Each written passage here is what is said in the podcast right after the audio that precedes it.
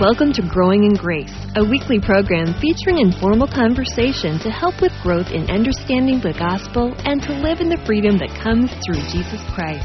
And now, here's the hosts of Growing in Grace, Mike Kapler and Joel Brueseke. Yeah, welcome to another edition of Growing in Grace, where we're talking about God's wonderful grace, His unconditional love, and the fact that in Christ there's no condemnation. There's no reason to feel guilty when we're in this walk with God. You know, Cap, in, in my Christian life, and I'm sure may, maybe yours is the same and some other people who are listening too, you know, we know that we don't live perfect lives. There, there are times when we fall short in our behavior of doing the things that are godly, that are a result of Christ in us. And uh, I know that it's so easy to have those feelings of guilt hang on to us to feel as if there's maybe there's something we need to do to make up for what we've done or maybe a certain amount of time needs to go by before God's happy with us again. But we we're here to say that there is no condemnation for those who are in Christ Jesus. We've been made the righteousness of God in Christ Jesus. That's our identity. That's the reality of who we are and so when we're in the midst of, you know, some sin or, or some way that we're falling short, we can just trust in the life of Christ in us. And so we've got some things to share on that and, and maybe some other things as well this week, Cap. Yeah, Joel, good stuff there. I mean, for those who have been listening to us for a while, you may have come across some of our programs where we talk about what the gospel is. You know, a lot of Christians, a lot, a lot of believers who perhaps attend church every week, don't really understand what the gospel is because so so much of what we've been taught has been misunderstood, perhaps misaligned, and uh, a wrong foundation has been built in the lives of many Christians when it comes to understanding even some of the basic principles of what the gospel is. You, you sit in a room today and ask people, "Well, what do you think the gospel is?" And I'm not saying there's any one particular right or wrong answer, but you'll get a lot of different answers. And uh, I know the gospel can mean diff- different things to different people. I understand that. But through some of our discussions and some of the teachings that uh, we've learned from and, and shared with you, ultimately, if we were to sum it all up, the gospel is a revelation, a revealing of God's righteousness. Not our righteousness, but God's righteousness in us. You see, because that was a requirement for us to be able to come back into fellowship, into relationship with God was to, to reach his standard of perfection. And that's exactly what his standard was perfection, pure righteousness. And we have been declared righteous through Jesus Christ, through faith in him. And uh, you who are listening right now, who have placed your trust in the Lord Jesus Christ, you are considered a righteous person. And I understand you might be thinking, I don't feel righteous, I don't think righteous things. Uh, you don't know the things I've been through and the things I've done. That's the beauty of the cross. And and uh, without spending too much time on that, because we have other things we want to talk about this week that are tied into this, the, the bottom line here is if you're a new listener, you as a Christian are declared righteous and holy, not by what you do, but having been born in Christ. Having been born in Christ, and it's by faith and faith alone. That is the one thing that we need. You know, a few weeks ago, maybe it was last week or, or the week before that, I remember we were talking about, you know, the Apostle Paul talked about his life as an apostle, and he said, I labored more abundantly. I worked, you know, I labored more abundantly than all the other apostles. Uh, but Paul wasn't bragging about himself. You know, he was saying, but but yet it wasn't I. It wasn't me doing the work. It was the grace of God that was at work in me. And how did that happen? How did all of this come about? Well, it was through belief.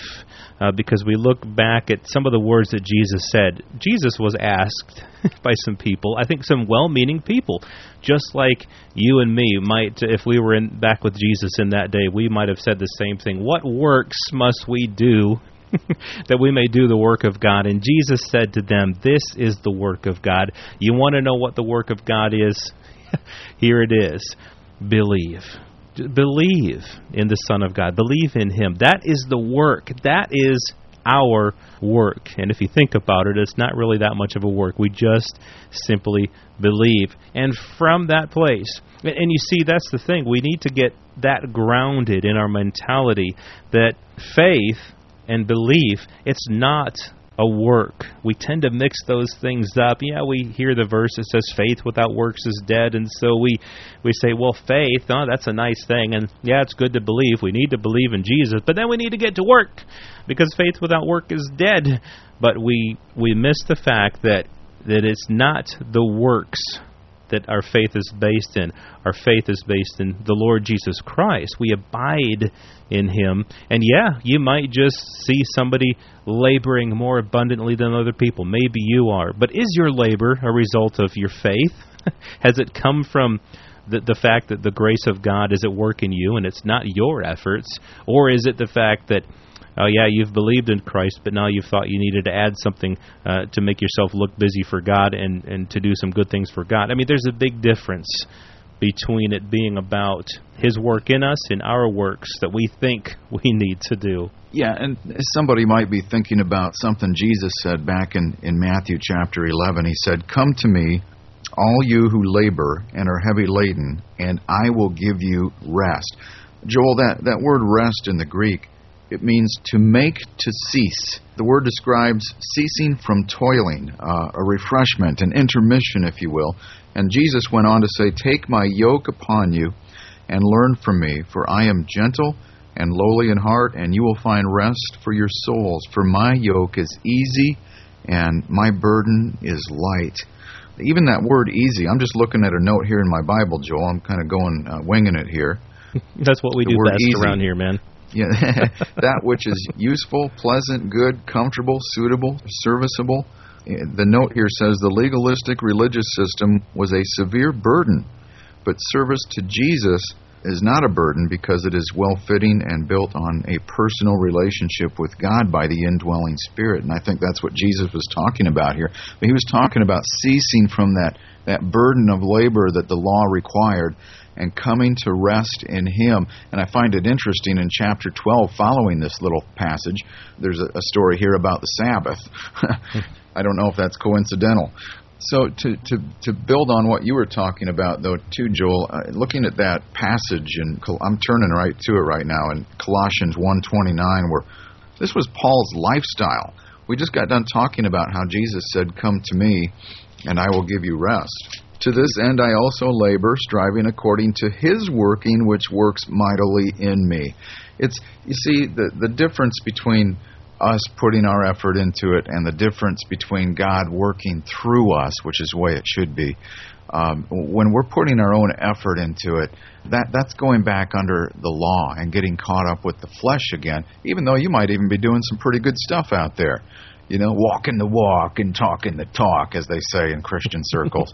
but it, it's God who desires. You know, it, it's not our life anymore; it's His life in us. Yeah. We died at the cross, and uh, we we were crucified with Christ, and now we have this new life in us, the very life of God Himself existing in us.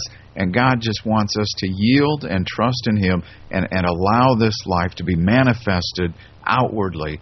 And that becomes rather effortless, even though what Paul was talking about here was was, uh, if I'm remembering right in the Greek, I think it, it means uh, labor and striving in the original language. Uh, it means uh, to the point of physical exhaustion. Yet he wasn't operating out of his own energy of the flesh. It was according to that, that power of Jesus that was working in him, through him, and being manifested outwardly. Mm-hmm. Yeah, it's such a, a hard concept to understand, but if if we really try to understand it, you see, I think we just need to let go of our own understanding that that our work. You know, this is this is what we do need to understand. Our work is to rest. Our work is to trust, to believe. What we try, what we fail to do with our human minds and, and in our flesh is we fail to rest because we, we, think that that if we rest, that means that we're never going to do anything, that we're we're just going to sit on our hands and, and never move, never do anything. We fail to realize that the the way that our life in Christ works is by us resting, by us ceasing uh, to strive, by us, you know, putting our focus on Christ, the person, rather than our efforts. It's such a a concept that is so different from the way that the world works. But we will find that if we do, if if we just press into that rest, labor to enter that rest, so to speak. I think the the book of Hebrews puts it that way. Then we'll find that the life of Christ in us will rise up, will spring into action in ways that we never would have imagined. See, if you know, Paul could have gotten into his head that you know the Apostle Paul that hey, I'm saved now, I need to get to work. But he, I don't really believe that he did that. I think that he rested in Christ, and that all of his labors sprang from the life of Christ in him. I think we're kind of uh, afraid to do this because we think, man, if we if we d- don't get to work, God's not going to be happy with us. We're afraid to rest in our souls uh, and putting our trust in Christ. We talk about putting our faith in Christ, but really when we spring into action of our own volition, you know, by our own strivings, then we've really missed that faith in Christ and, and we're depending upon ourselves again. Yeah, you know, a lot of methods today in the church for discipleship, they imply that, you know, we're saved by grace, but now it's up to us to grow by our own efforts, to become more like Jesus. And that's not what the Christian life is really meant to be about.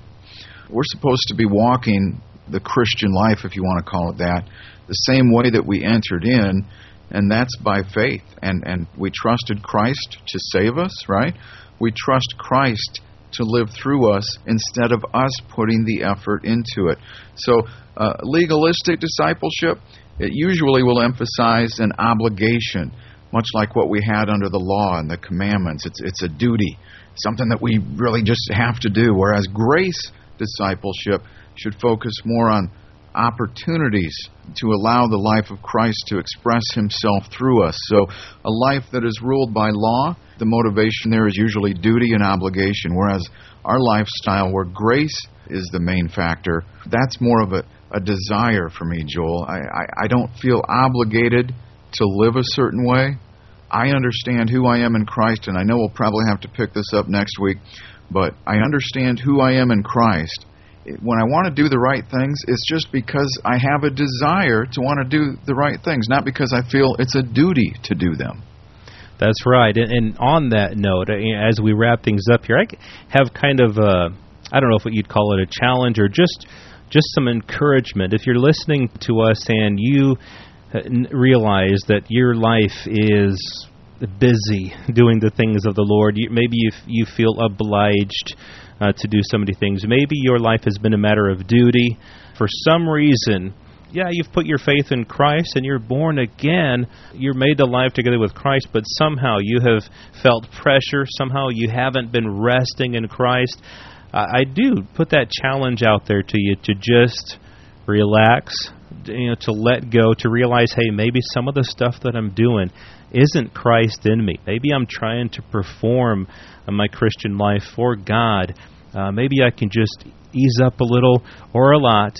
Uh, get just some time alone with God, perhaps, and say, This is too much. I can't take this anymore. Whatever you need to do to just say, Hey, Lord, I've been working for you. I want to stop that, and I want to rest in you, and I want you to do your works through me. Uh, somehow, some way, just you know, communicate with with your Father, your heavenly Father, about that, and, and see what what happens. Well, hey, I'm Joel along with Mike, uh, the Cap, and feel free to check out our, uh, our website, graceroots.org, where we've got all of our past programs archived. And we'll be back again next time for more talk about growing in grace. You've been listening to Growing in Grace with Mike Kapler and Joel Brueseke, a weekly program featuring informal conversation to help with growth in understanding the gospel and to live in the freedom that comes through Jesus Christ.